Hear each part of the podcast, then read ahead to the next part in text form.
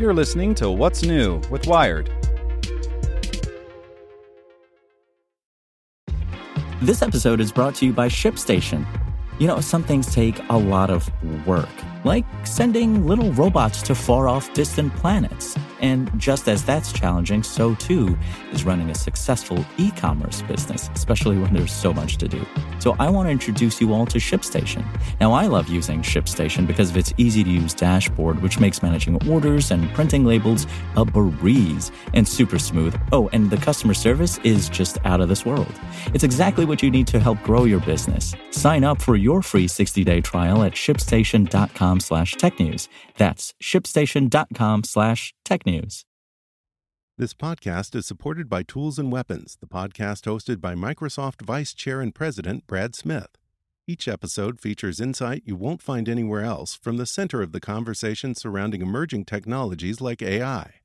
Right now in the podcast, you can hear a special episode where Brad Smith lays out Microsoft's vision for a vibrant marketplace driving the new AI economy. To hear more, follow or subscribe to Tools and Weapons with Brad Smith wherever you get your podcasts. Here's today's spoken edition of Wired. Acura has finally made an easy to use infotainment system by Alex Davies. The modern car has a problem. Over the past decade, automakers have raced to offer their smartphone addled customers a bonanza of features navigation, texting, phone calls, satellite radio, Bluetooth, ways to check tire pressure and oil temperature, suspension settings, charging status, and more. Then they try to stick all those things into an interface whose users are all pretty busy driving the two ton metal boxes that kill nearly 40,000 people in the US every year. And the solutions are non obvious. Touchscreens are easy to use, but take drivers' eyes off the road. Knob based systems can land you in a warren of menus that get frustrating and distracting. No wonder then that in a 2017 study, Consumer Reports found just 44% of respondents were very satisfied with their car's infotainment system. Among the systems CR deemed the most distracting was Acura's, which it panned for a frustrating dual screen setup, convoluted display logic, and finicky voice command system. Now, after four years of work, Acura has a solution that finds that elusive territory between usefulness and distraction. Starting later this year with the 2019 RDX SUV, Acura will offer the true touchpad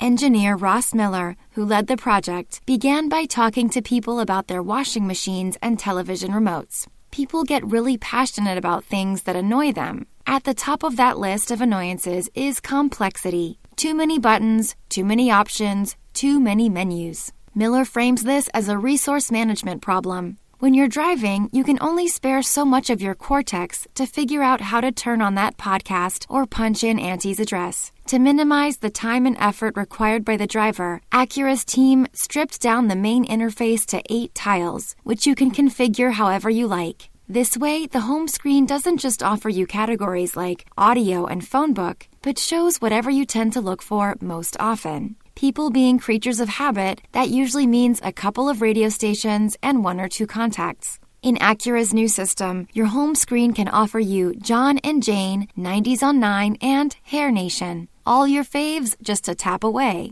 The tap is where Acura's real innovation comes in. Miller says touchscreens draw too much attention away from the road, and knob and button based systems can be clunky and hard to use. To control the 10.2 inch screen, his team made a new sort of touchpad. Say you want to hear some sweet Motley Crue, and Hair Nation is the title in the upper right of the screen. Just put your finger on the upper right of the touchpad, which sits a few inches forward of the right armrest. If you land it a bit to the left, drag your finger over, see the flash of orange, highlight the icon you're going for, and press down. Then crank the volume using one of the few knobs.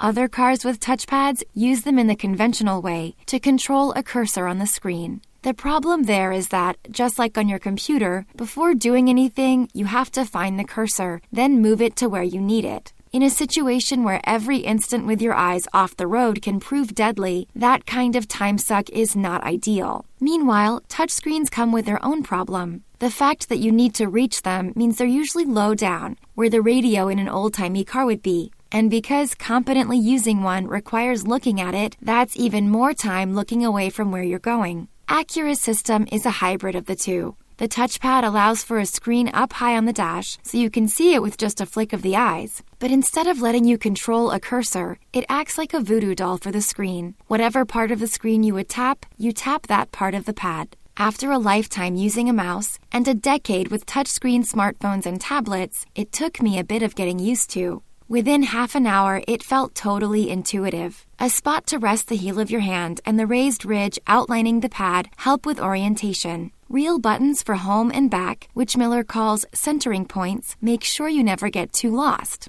Abandoned concepts. A cursor like ghost finger on the screen representing where the driver's finger was in real life and gesture controls. That didn't test so well, Miller says. It was too complicated. It was really hard to learn. Eventually, the team built the system into a driving simulator and put 30 people behind the wheel. While each performed a series of tasks, call so and so, switch the radio, etc., Acura's engineers measured how well they stayed in their lane and away from other cars to gauge their level of distraction. They compared the results to how those same people drove when performing a simple task, like turning a knob to tune the radio, and found no significant difference. To go with its new interface, Acura added an improved, more natural voice recognition system and an optional head up display that's more capable than most on the market. Where most just show information like speed and navigation directions, this one lets you change where you're going and make phone calls using a knurled click wheel on the steering wheel. Now, Acura drivers get to try it for real. And if they like it as much as the focus groups did, you can expect to see it in the rest of the Acura lineup before long. Then, maybe the rest of the auto industry.